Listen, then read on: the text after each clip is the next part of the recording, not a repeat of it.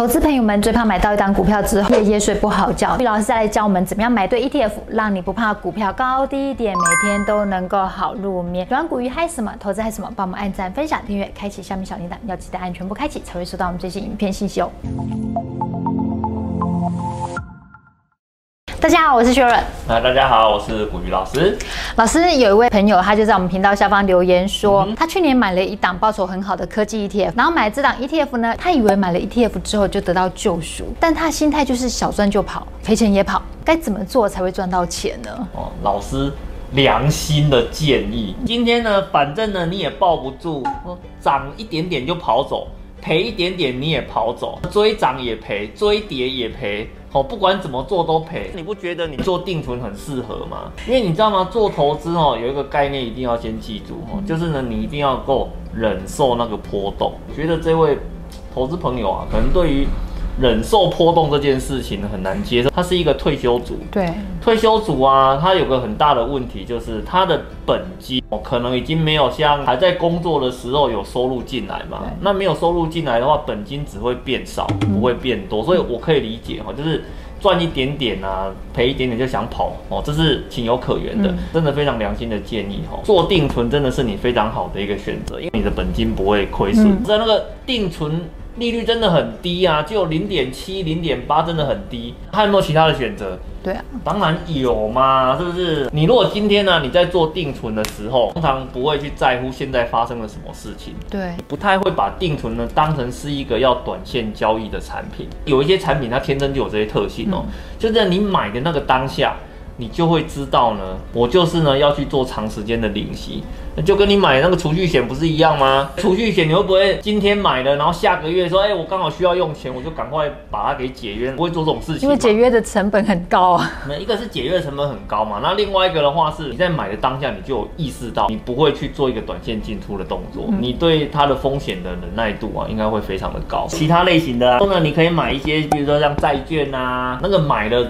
的那个当下，没有人在债券在玩价差了吧？是不是？没有啦。请你买债券 ETF 的当下，你的目标我就是要领息而已。不过有一些投资朋友也会在我们频道下面留言说，哎，债券我是不是要看 Fed 的升息呀、啊、降息呀、啊？好像顾的美感蛮多的。哦，对对对，那个要顾的美感确实是也是还蛮多的啦。哦，那当然说债券 ETF 本身，你先撇开那个升降息的问题，是买的那个当下。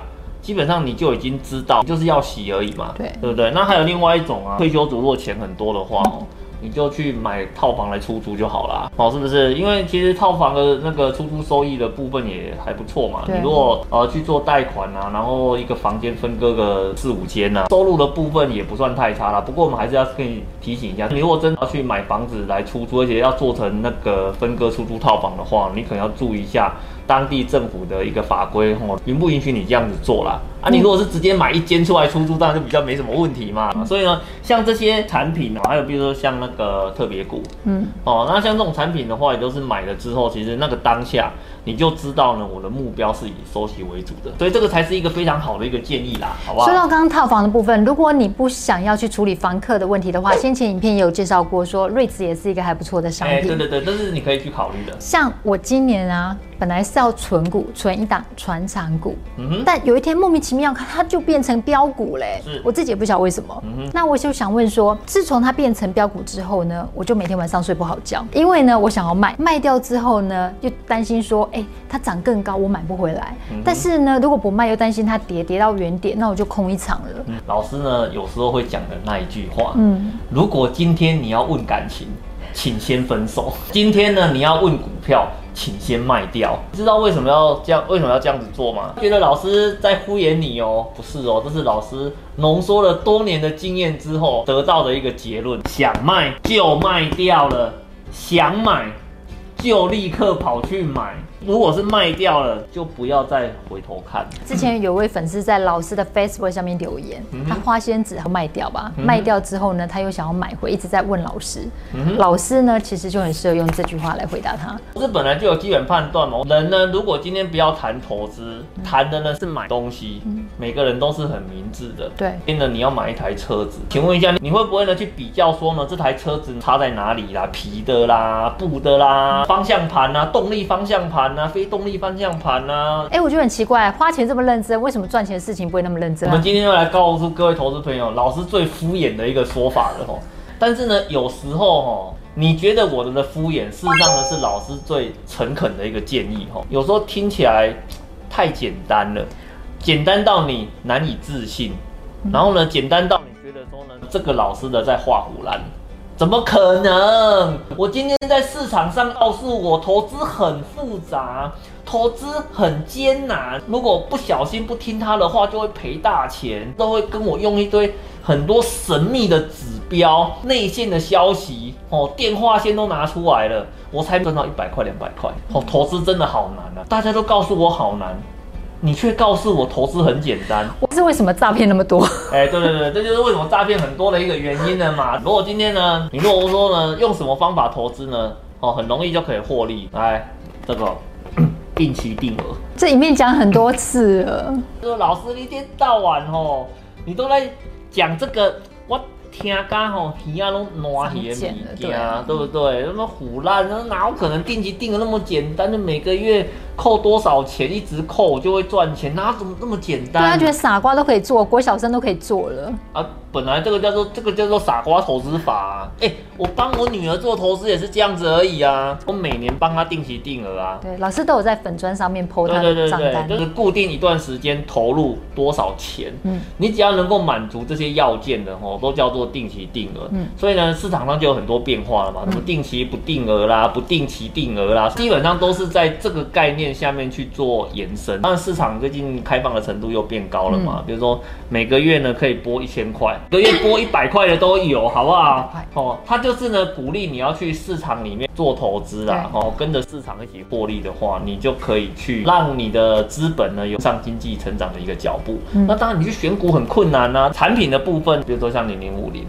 哦，零零六零八，对，哦，像这种全市场型的，再搭配呢定期定额的策略，哦，投资就这样子，就是这么的简单。因为很多人都常常会问，这个只有买进的策略啊，啊，有没有卖出的策略？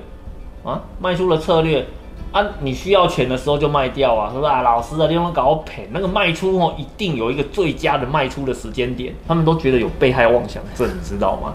哦，要么呢，上课的时候觉得呢，老师藏一手，哦，没有告诉我们真正的秘诀在哪里。像我在外面啊，举办那个什么 ETF 的挑战营队啊，我的感触良深啊。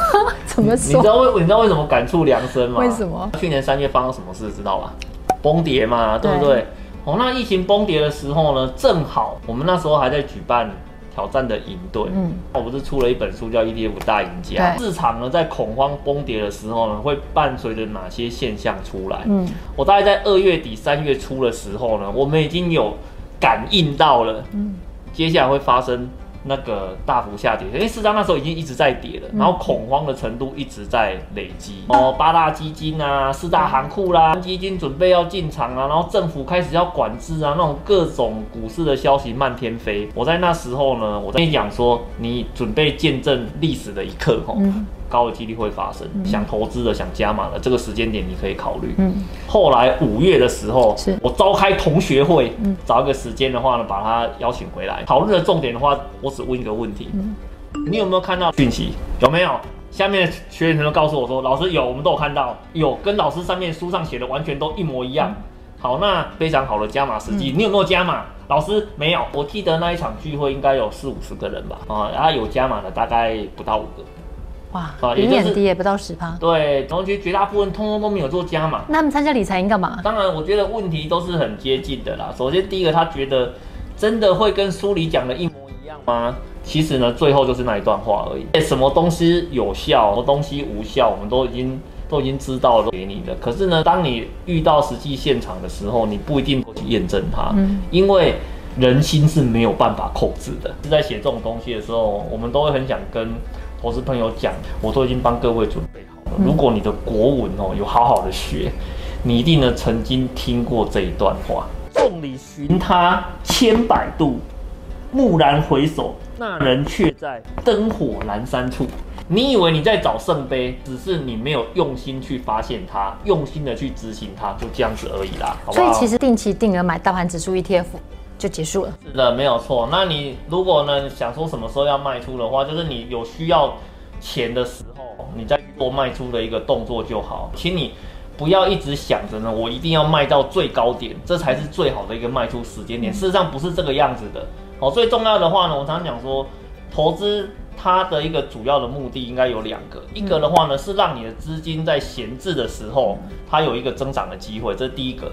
那第二个的话呢是，当你需要用钱来解决你的问题的时候呢话，这笔投资可以帮助到你。哦，那我想这个才是投资真正的一个意义啦。嗯，谢谢股鱼老师的分享。投资朋友们，你有没有买过哪一些好股票，让你能够每天睡好觉呢？还是你眼睛看走眼，买了股票之后让你夜不成眠？